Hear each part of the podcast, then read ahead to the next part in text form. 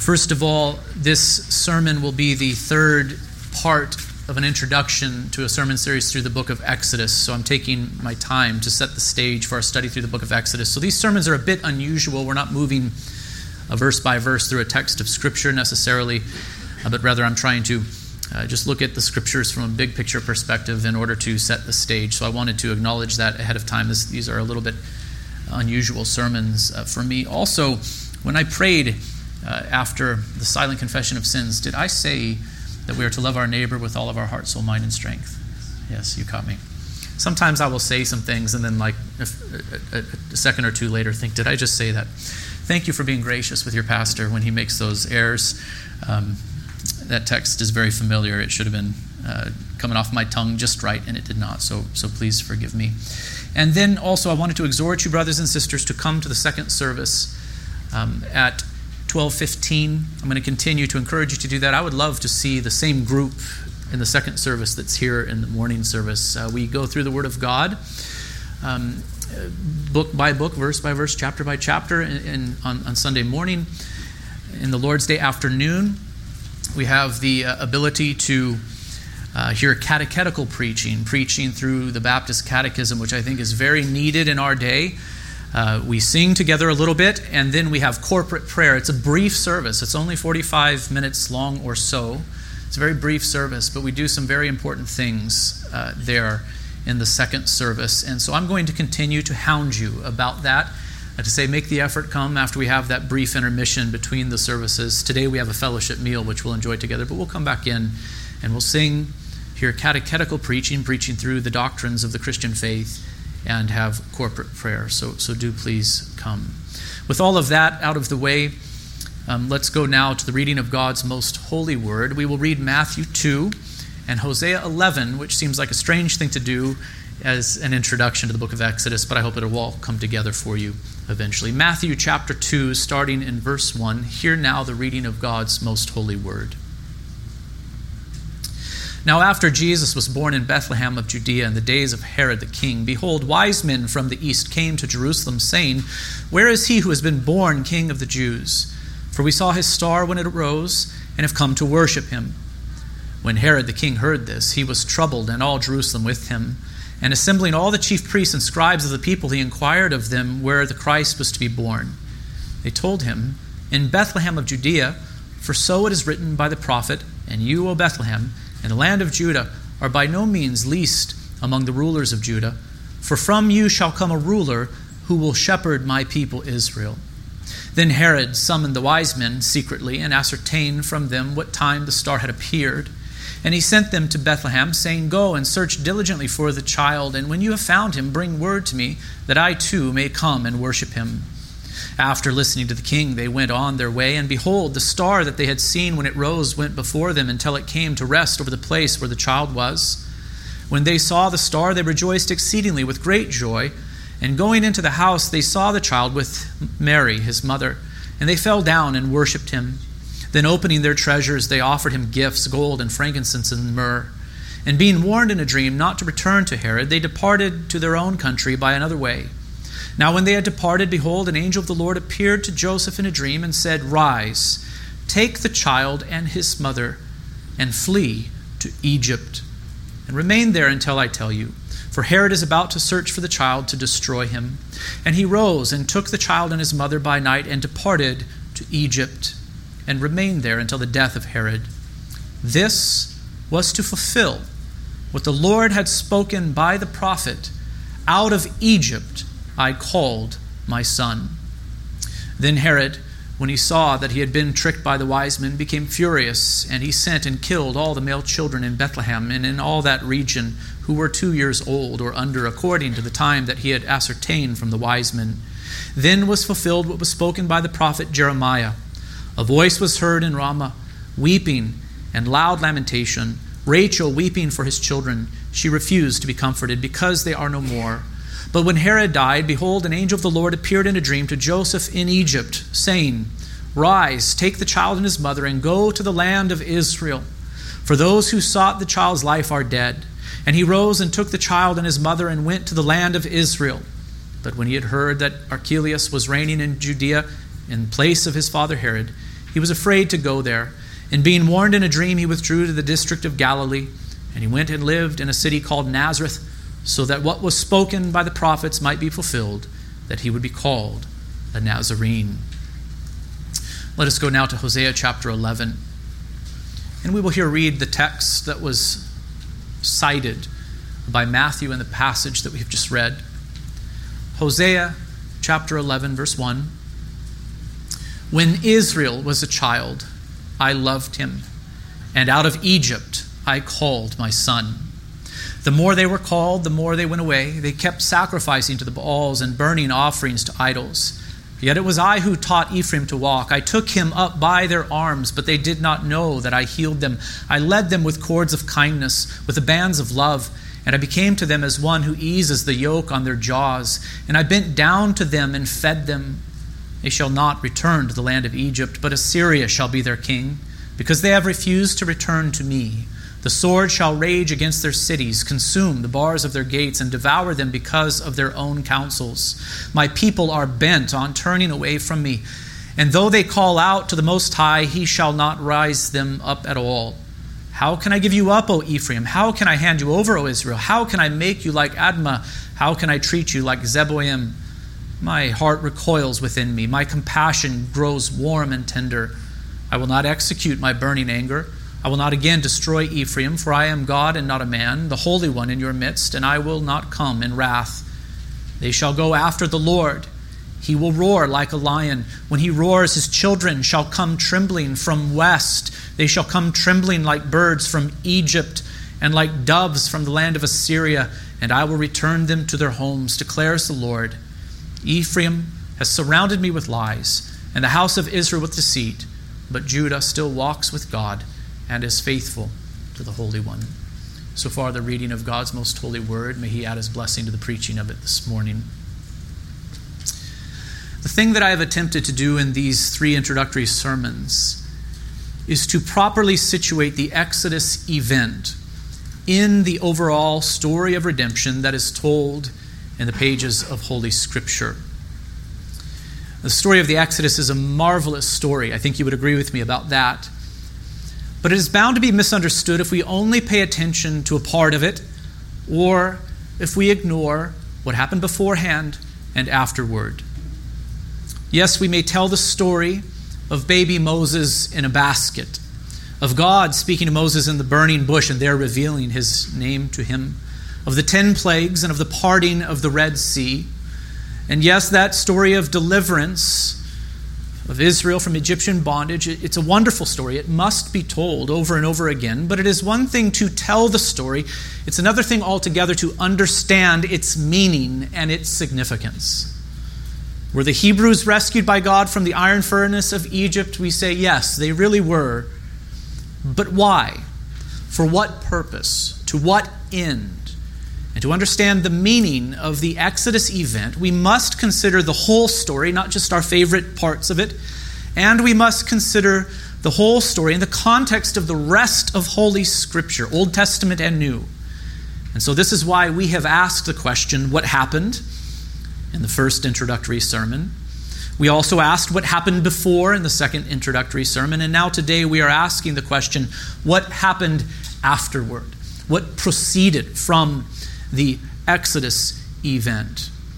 So, what happened at the time of the Exodus? By way of review, and very briefly, the Hebrew people were rescued from Egyptian bondage. God gave them his law on the mountain and entered into a covenant with them, and he tabernacled in the midst of them so that the people might enjoy his presence, worship, and serve him. And that is the story, in brief, that is told in the book of Exodus. What happened before? We must not forget the garden man's fall into sin and its consequences, the first promise of the gospel announced by God in Adam's presence, and especially the precious and very great promises that were given to Abraham, Isaac, and Jacob. A great multitude would descend from Abraham, nations would come from him, kings would arise in his line. His people would experience bondage, but they would be redeemed and brought into their own land. In due time, one would descend from Abraham who would bring God's blessing to all the nations of the earth, and not just to the nation of Israel. And so I am saying that we cannot forget this backstory, brothers and sisters. We cannot forget the story uh, that is told in the book of Genesis. If we wish to understand Exodus, we must first understand Genesis, for Exodus is simply a continuation of the story that is told there. Genesis is prologue, Exodus is chapter 1 of the story that is told in the Old Testament, which has its focus set on the nation of Israel. And today, we will look in the opposite direction. We will not be considering what preceded the Exodus event, but what proceeded from it.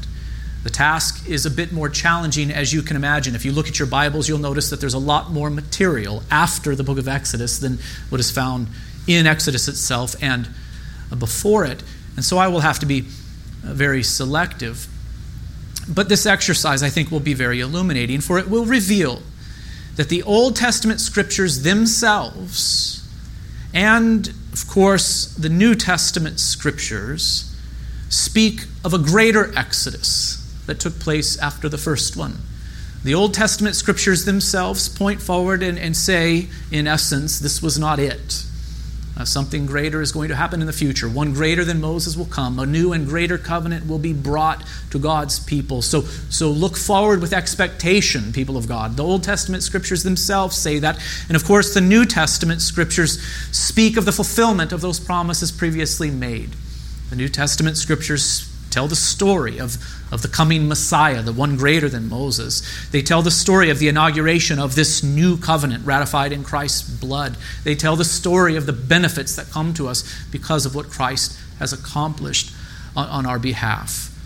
And so we are looking in the opposite direction from the book of Exodus. We're looking forward from that time, and we're asking the question what happened afterward?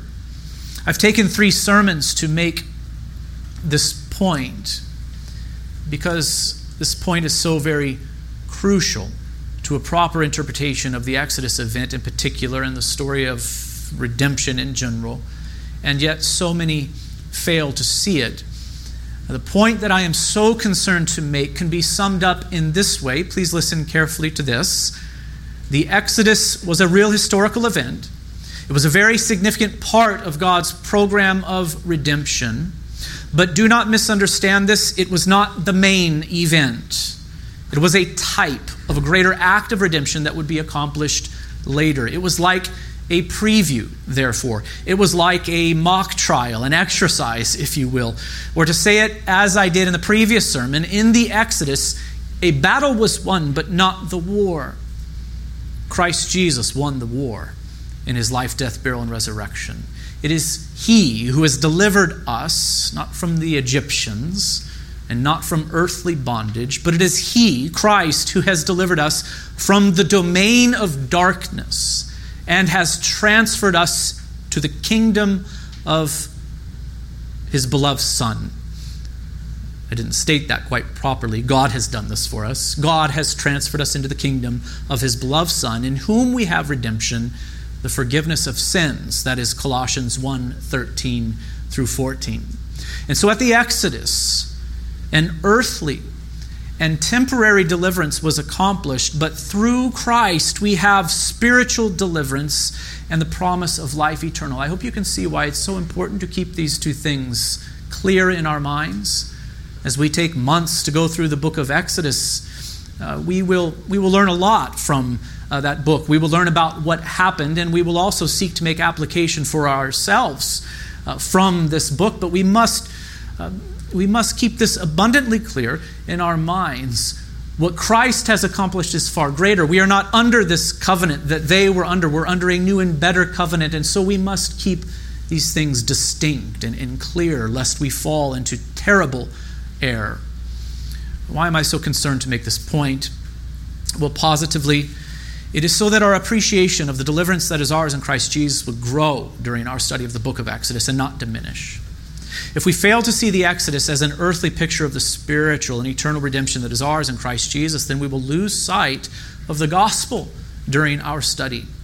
But if we see the Exodus as we should, as a type of something greater that happened later, then we will appreciate both what God did for the Hebrews to deliver them from Egyptian bondage, and especially what God has done for his elect in every age to deliver them from the power of sin, Satan, and the fear of death. Negatively, I'm concerned to make this point, this introductory point, to help protect the church today from error. And three common errors come to mind. One, the error of dispensationalism tends to view God's dealings with the Hebrew people as ultimate in some way. These uh, may read the Exodus story and forget that God redeemed Israel from Egyptian bondage in order to do something through them, namely to bring the Messiah into the world so that all the nations of the earth would be blessed in him. We must not forget this that God redeemed Israel from Egyptian bondage in order to do something through them, to bring salvation to the nations. That is why Christ came, saying, Go therefore and make disciples of all nations, you see. He was the Lamb of God who takes away the sins, not of one particular people, but of the world. He is the Savior of the world, brothers and sisters, and we cannot lose sight of this. Old covenant Israel must be viewed not as an end, but the means, not as the goal of redemption, but God's tool, not as the terminus, but as the conduit of God's salvation to all the nations of the earth. And viewing the Exodus event as typological is key to avoiding the dispensational error. We need to avoid it. Two, the error of liberation theology tends to view the earthly, social, and political deliverance of Israel from Egyptian oppression as ultimate. As we read this story um, found in the book of Exodus, we will see that indeed the weak, marginalized, and oppressed Hebrews were delivered by God from the powerful, harsh, and oppressive Egyptians. And so, many in our day assume that this is God's leading concern to liberate the oppressed in an earthly way. And of course, God is concerned for the oppressed. He is concerned with matters of justice. This cannot be denied. But we must remember that God was doing something far greater when He set the Hebrew slaves free. Remembering what happened before and seeing what happened after the Exodus will help us uh, from falling into this error, which reduces God's program of redemption down to mere earthly, social, and political deliverance. Are, are, you, are you following me? There are many professing Christians who, who live in our time who, when they think of salvation and when they talk of redemption in Christ Jesus, think in merely earthly terms, you know. Uh, the gospel is God has come to set the oppressed free, but they're thinking of the earthly oppressed. We know that the gospel is so much more than this. It might produce this, yes, in cultures. It might help to alleviate the suffering of the oppressed. Indeed, that is true. But God has provided a Savior not to bring us earthly and temporary salvation. No, He has provided a Savior who will bring us salvation to, to all eternity, freedom from sin, Satan, and the fear of, of, of death. So we must pay attention to what happened before. What were the promises made? What was the problem that was being solved? The, the, the Genesis story uh, sets the stage for us. Um, what happened afterwards? We see that God brought a Savior from Israel who came not to just deliver us from Egyptian oppression or Roman oppression, but from the domain of darkness and, and the power of Satan himself. And in fact, paying attention to the whole story of Exodus will keep us from this error, for God did not merely set Israel free and then say, Go on your way and live as you wish. No, he set them apart as his holy people. He gave them his law. He entered into covenant with them, and he dwelt in the midst of them, you see. So obviously, his aim, even in the Exodus event itself, was to do something far greater than to just free them from, from earthly, temporary oppression and bondage, therefore. Three, the heir of theonomy tends to view the law that God gave to Old Covenant Israel as binding upon all governments and not Old Covenant Israel only. And of course, the moral law, which is summarized in the Ten Commandments, is binding upon all individuals. It is by this law, the moral law, that all men will be judged on the last day, if not in Christ. But God also gave Israel civic laws or civil laws. and theonomists believe, to one degree or another, there are different types, that those civil laws are to be taken up and enforced by all governments, even to this present day. And theonomy, brothers and sisters, is a serious error. And it is growing in popularity amongst the Reformed today. You need to know this. Uh, remembering that God was doing something very special and unique, and in through Old Covenant Israel will help to guard us against the theonomic error. God rescued Israel from Egyptian bondage and entered into a special covenant with them. They were set apart from all the nations as a holy people, and many of the civil laws and all of the ceremonial laws that were imposed upon them by God were unique to them. Common nations, such as our own, may learn from these laws as they seek to build just societies. But there were some laws given to Israel that ought not to be enforced by common governments of the past, present, or future. For example, and because this is only introductory and not thorough, I will mention two things. False prophets and idolaters were to be put to death in Old Covenant Israel. Think of that for a moment false prophets, and idolaters were to be put to death in Old Covenant Israel. That is a, a civic, those are civic laws, civil laws, but not so in the United States of America. I'll teach you more about this on another to- at another time, or you can review that study that we did not long ago on, on politics after Christendom. I think there's some very helpful material there. But for now, Remember that what God was doing in and through Old Covenant Israel was unique and for a time. The dispensationalist and the theonomist, they tend to forget this fact, both in their own ways. What God was doing in and through Old Covenant Israel was unique, and it was for a time until the Christ was brought into the world through them. So then, Three sermons have been devoted to setting the stage for our study through Exodus.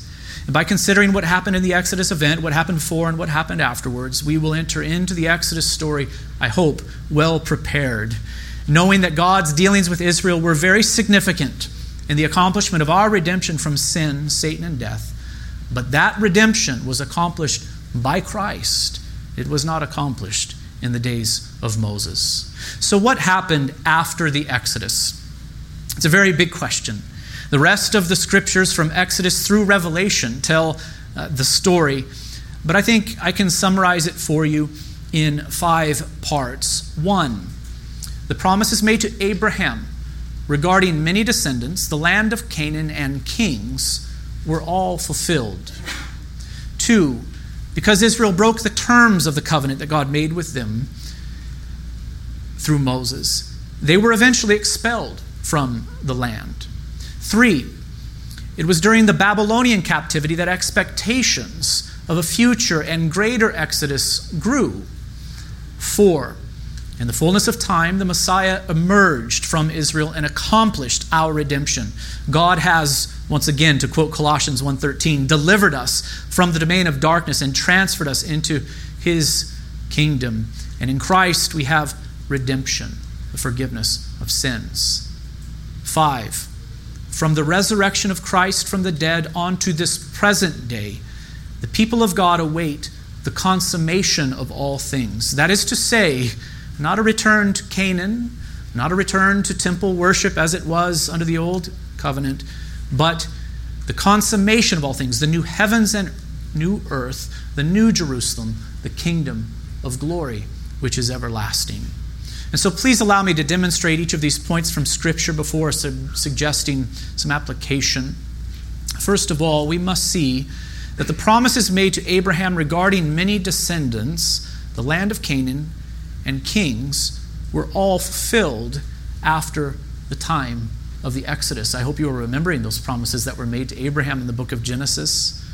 Uh, he was promised many things, uh, some of them being many descendants, the land of Canaan, and that kings would eventually come from him. The people, remember, were delivered from Egyptian bondage through the Red Sea. They received God's law at Sinai.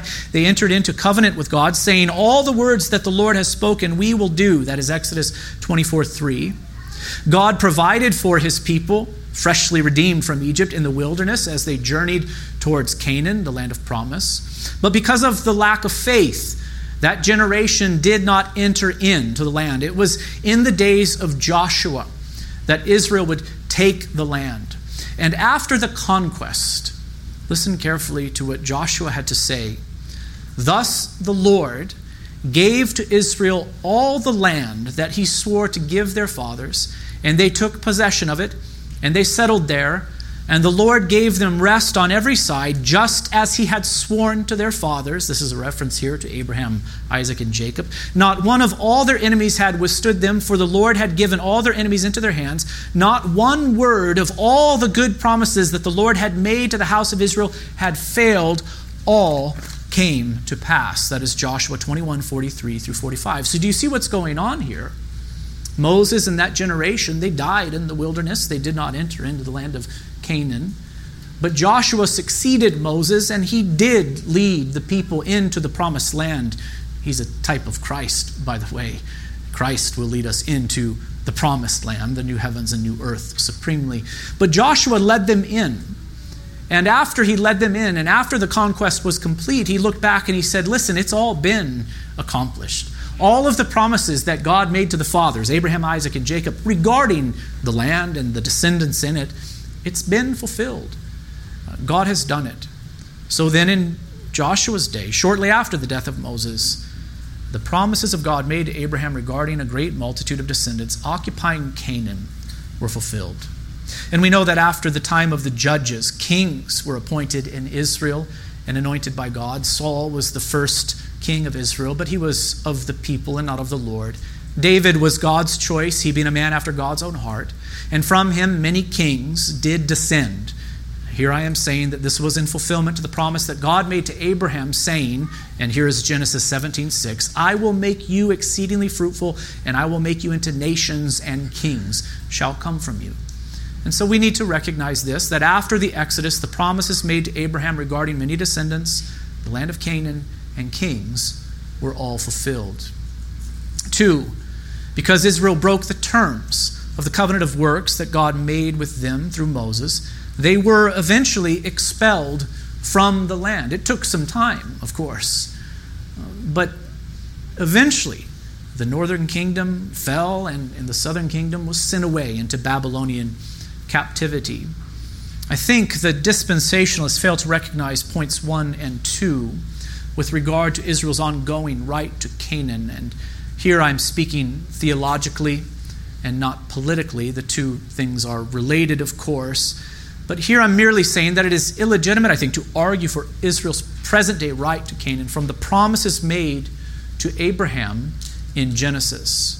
Again, remember what Joshua said not long after the death of Moses regarding the land. He claimed that all of the promises regarding the land had been fulfilled. Uh, the people were given the land. The descendants of Abraham were given the land just as God said they would be um, in the days of Abraham. And, and furthermore, the covenant that God transacted with Abraham and later Israel through Moses put conditions on the continued enjoyment of the land that was promised to them. We cannot miss this point. God spoke to Abraham, saying, Any uncircumcised male who is not circumcised in the flesh of his foreskin shall be cut off from his people. He has broken my covenant. So it was possible for people, and even many people, to be cut off from this covenant that God transacted uh, with, Abraham. There was a conditional element to it. If you were attending Sunday school in the class on covenant theology that I'm offering, you'd understand this fully. Um, but it was possible for this Abrahamic covenant to be broken and, and people could be cut off. And to Israel, God said, You shall therefore keep all my statutes and all my rules and do them, that the land where I am bringing you to live may not vomit you out, and you shall not walk in the customs of the nations that I am driving out before you, for they did all these things, and therefore I detested them.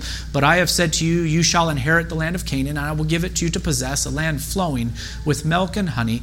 I am the Lord your God who has separated you from the peoples. So there was this threat imposed upon Israel saying, Obey me.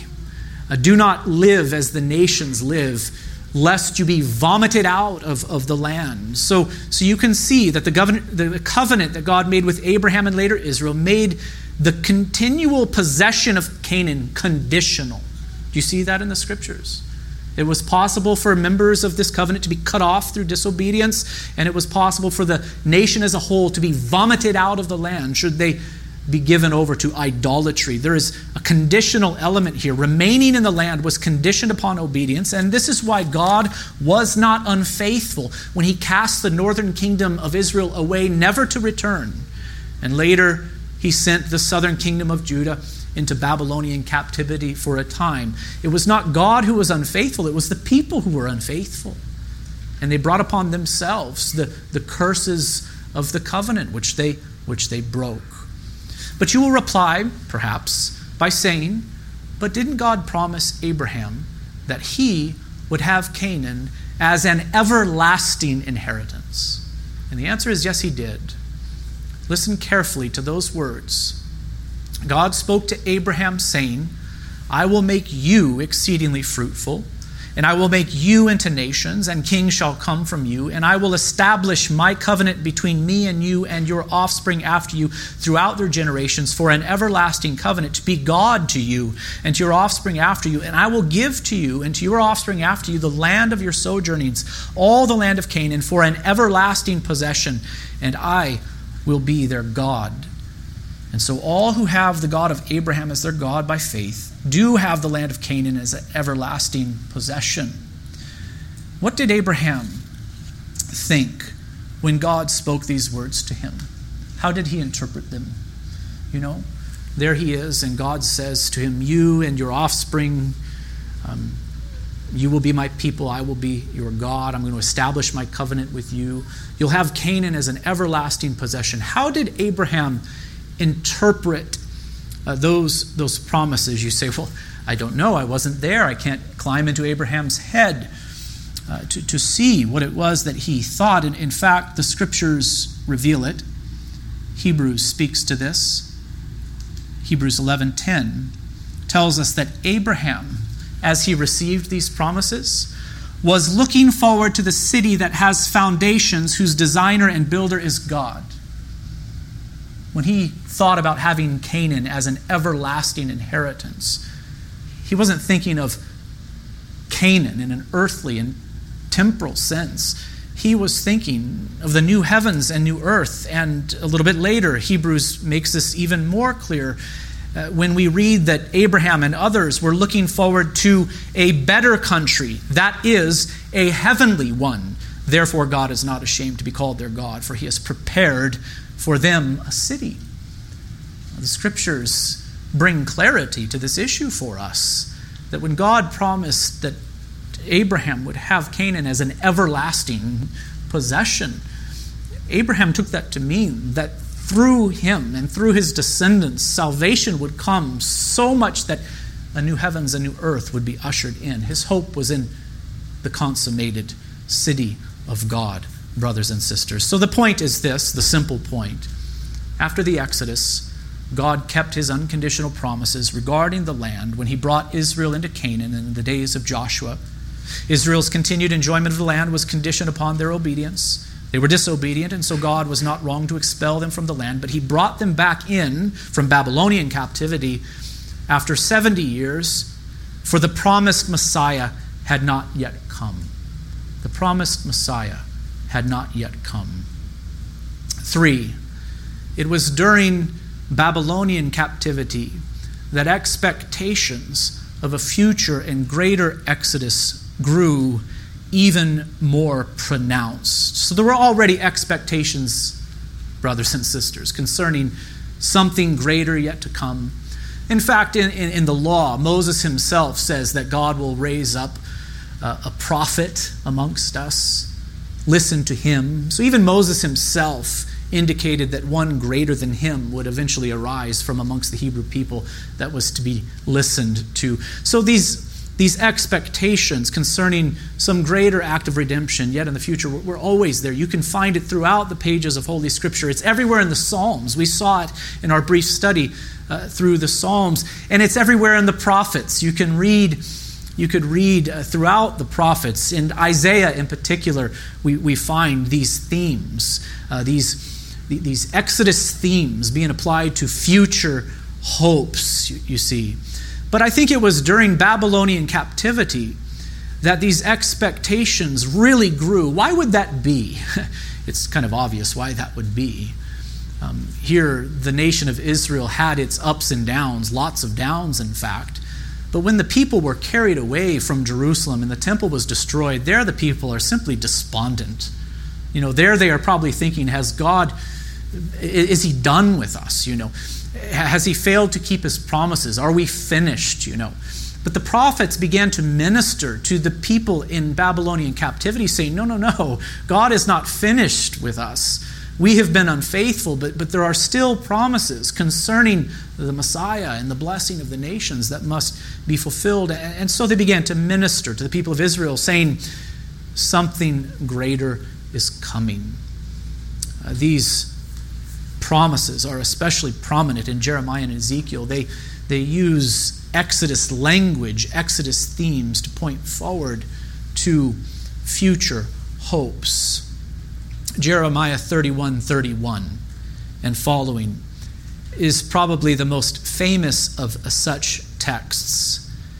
And I want you to listen to it, knowing that Jeremiah ministered during the captivity, and he spoke words of hope to exiled Judah, saying, Behold, the days are coming, declares the Lord, when I will make a new covenant with the house of Israel and the house of Judah, not like the covenant that I made with their fathers on the day when I took them by the hand to bring them out of the land of Egypt, my covenant that they broke, though I was their husband, declares the Lord. So, do you hear the the Exodus themes, the Exodus language. God redeemed Israel from Egyptian bondage and entered into covenant. And the message here is that God is going to uh, accomplish something more and greater in the future and establish a new covenant with his people. For this is the covenant that I will make with the house of Israel after those days, declares the Lord. I will put my law within them and write it on their hearts. So we're to remember not only Egyptian deliverance, but also the episode where Israel met God on Sinai and the law was given written on what? Tablets of stone. So something new and better is coming, a greater act of deliverance, a, new covenant, and not a, a new law in the sense of a different law, but a law, this moral law written on the hearts of God's people, not on stone only. And I will be their God, and they shall be my people, and no longer shall each one teach his neighbor and each his brother, saying, Know the Lord, for they shall all know me, from the least of them to the greatest, declares the Lord. For I will forgive their iniquity and remember their sins no more. Now, I do wish you were all present in Sunday school this morning because we dealt with this text in some detail. But a contrast is being made between the old Mosaic covenant and the new covenant that was coming deliverance, law, after the redemption. You see law written on the heart, but you, you see that the trouble in Old Covenant Israel was this the law was given to the people externally, and so many of them were unregenerate. And so there was just constant rebellion, constant sin amongst the covenant people of God. But Jeremiah is announcing to, to, the, to the people of God in exile God is not done with us. He's going to do something greater. A new covenant is going to be established. And in this new covenant, the law is going to be given to us not externally, but inwardly and on the heart. And all who are a part of this covenant truly are going to be of the Lord. They're going to know the Lord sincerely. So there's a difference. And so you can see uh, that during Babylonian captivity, there was this, I think, heightened expectation of a greater Exodus event and a greater covenant established with that in the future. The first covenant that Jeremiah referred to was the one that God transacted with Israel when he redeemed them from Egypt. But the prophet said that a new and better covenant would come. How would God establish this new covenant? It would be through the Messiah and the work of redemption that he would accomplish. And the rest of the book of Jeremiah makes this clear that this, this new covenant that he spoke of would be established through the work of redemption that the Messiah himself would accomplish. Fourthly, after the Exodus and in, in the fullness of time, the Messiah did emerge from Israel and did in fact accomplish our redemption once again colossians 1.13 you could tell i love this text because It is using Exodus language, but, but it's heightened. God has delivered us from the domain of darkness and transferred us into his kingdom. In him we have redemption, the forgiveness of sins. Exodus themes permeate the Gospels of Matthew, Mark, and Luke, and also the book of Acts. When you read the Gospels, in particular Matthew, Mark, and Luke, and when you read the book of Acts, look for Exodus themes. Look for Exodus language. The ministry of Jesus Christ is often described using Exodus language and themes. The New Testament writers, under the inspiration of the Holy Spirit, clearly want us to make this connection between the first Exodus and the second. They want us to see that the first Exodus was an earthly picture of the spiritual and eternal Exodus accomplished by Christ, who is the one greater than Moses. At the beginning of this sermon, I read from Hosea 11 and Matthew 2. The connection between those texts has always fascinated me. In Hosea 11:1, the prophet seems to speak of the first Exodus when he says, "When Israel was a child, I loved him, and out of Egypt I called my son." When you read those words from Hosea 11:1, these are the words of the Lord. When Israel was a child, I loved him, and out of Egypt I called my son. What do you think of? You look backwards, don't you, in time from Hosea to the Exodus event itself. But Matthew quotes that passage, that very same passage, saying that it was fulfilled when Jesus was brought out of Egypt by his parents after being sheltered there for a time. He says this happened, this whole event of uh, Jesus being taken down to Egypt to flee from Herod, preserved there for a time, and after receiving word from God, returning from Egypt to Israel. Matthew says this happened to fulfill what the Lord had spoken by the prophet, and now he quotes Hosea 11:1, "Out of Egypt I called my son." Doesn't that fascinate you? Isn't that marvelous? I think some might look at that and say, I don't know, Matthew.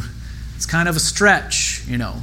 You're kind of you're digging back into the prophets and you're taking this text that clearly was referring to the first Exodus and you're yanking it out of its context and you're saying it's really about Jesus. Uh, of course, that is not our view. Um, we do see these as inspired words. And we do see that, yes, the people of Israel were preserved for a time in Egypt. They grew into a great multitude there. And from there they were brought out by the mighty hand of God.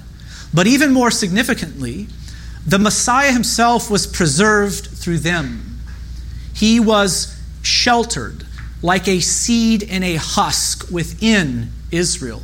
The Christ was carried along in the womb of Israel. So when Israel was brought out of Egypt in the days of Moses, it was in fact the Christ who was brought out. Can you picture this? Yes, millions left Egypt. But what did those millions bring with them? You know, invisible. They brought the Messiah with them. They carried along with them the seed of the Messiah. Can you picture it? It was from them that the Messiah would emerge. And so they brought out the Messiah with them. They brought out the precious and very great promises of God that were entrusted to Abraham, Isaac, and Jacob with them. You, you, you should be thinking that sounds like the way that Paul speaks. It is.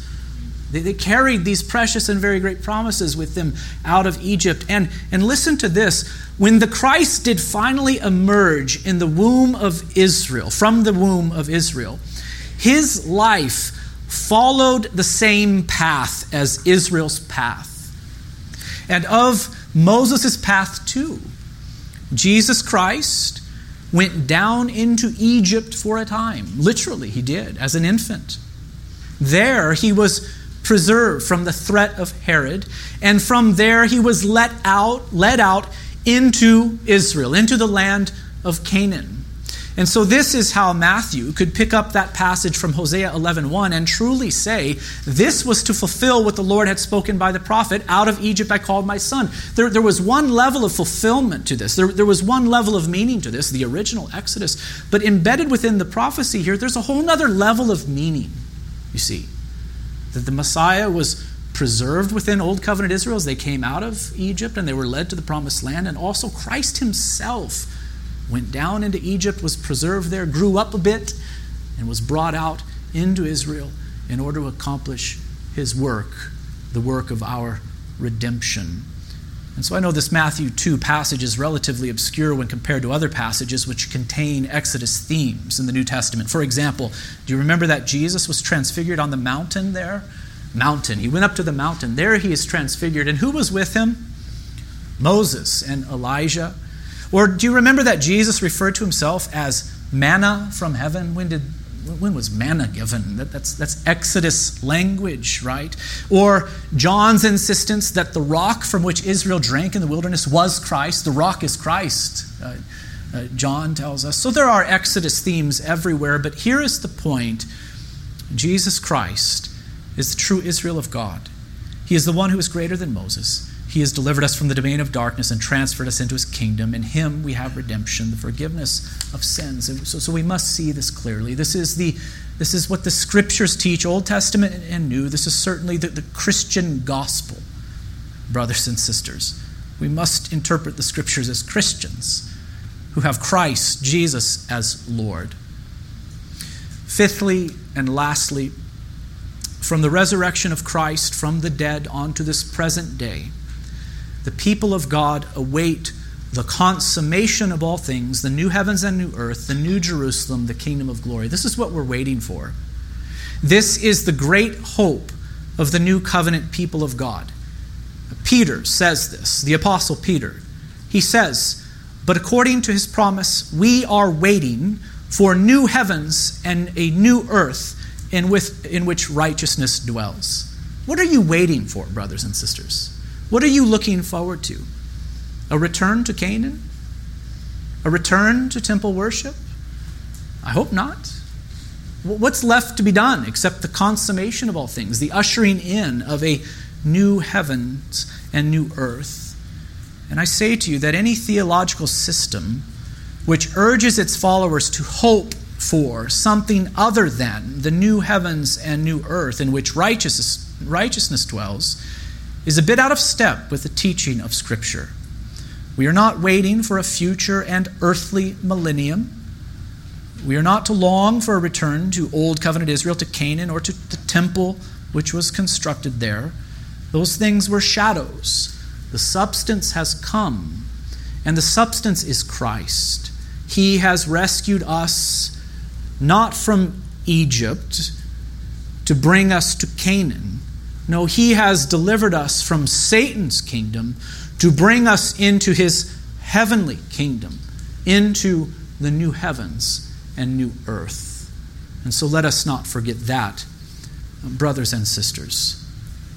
So these are some of the things that have happened after the Exodus. We, we must consider what happened before, what happened during, but what happened after, so that we might notice the flow and the progress in the history of redemption.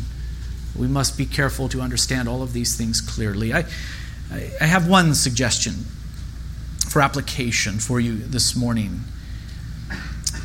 I do hope that you would learn to think of the redemption that is yours in Christ Jesus as spiritual and heavenly and eternal. Yes, the benefits that are yours in Christ will certainly impact your life on, the, on this earth and yes, God is concerned with your earthly needs, but Jesus died to set you free from bondage to sin, Satan, and death. He died and rose again to deliver you from the kingdom of darkness and to transfer you into his kingdom of light. And that act of deliverance is so much greater, so much more magnificent than the act of deliverance that God accomplished for the nation of Israel in the days of Moses. Do you see it? It's so much greater. If you are in Christ, therefore, you have been set free from bondage to sin. Consider that. Yes, we all struggle with sin, but you are no longer bound in sin. You no longer are in bondage to sin. You have been set free. That should have massive implications for the way that you live your life here on this earth, brothers and sisters. Flee from sin and pursue righteousness in Christ Jesus. If you are in Christ, you, you now have a different king. Satan is no longer your master, Christ is your Lord and your King. If you are in Christ, you now live for a different purpose. You are not to be engaged with the building up of Satan's kingdom or the kingdoms of this world, but you are to be engaged with the building up and furtherance of the kingdom of God. You're to live for His glory. If you are in Christ, your hope is not to be set in the things of this world, but in the world to come. The church is the assembly of those who've been redeemed. As Peter says, and we will close with these words from him in 1 Peter 2 9. But you, speaking to the church, the Christian church, consisting of Jews and Gentiles together, uh, grafted in, Gentiles, grafted in to, to Israel, and, and now one. But you, he says, are a chosen race, a royal priesthood, a holy nation a people for his own possession, that you may proclaim the excellencies of him who called you out. Is that not Egypt, uh, Exodus language there? Who called you out of darkness into his marvelous light. Once you were not a people, but now you are God's people. Once you had not received mercy, but now you have received mercy. Beloved, I urge you, Peter says, as sojourners and exiles to abstain from the passions of the flesh, which wage war against your soul. Keep your conduct among the Gentiles honorable, so that when they speak evil against you, they may see your good deeds and glorify God on the day of visitation. Let's bow together for a word of prayer.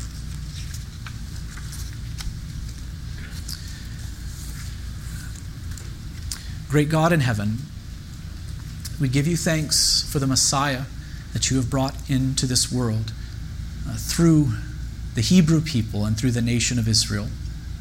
We thank you for how marvelous your plan of redemption is. It's, it's marvelous to behold. We thank you that it has been accomplished and that you have rescued us from such a, a powerful enemy. Oh God, you are greater than him. You are sovereign over all, and you have worked a great act of deliverance for us. We are thankful. But, oh Lord, we do pray that you would move us to worship you and to serve you. For you have redeemed us, not so that we might live for our own passions and pleasures. You've redeemed us so that we might be yours. You've adopted us as your children. You've called us to live for the furtherance of your kingdom and for your glory. And so help us to do that very thing, O Lord. Help us to live for you, God, and to honor you in this world as your redeemed people, your beloved bride the church of Jesus Christ. In his name we pray. Amen.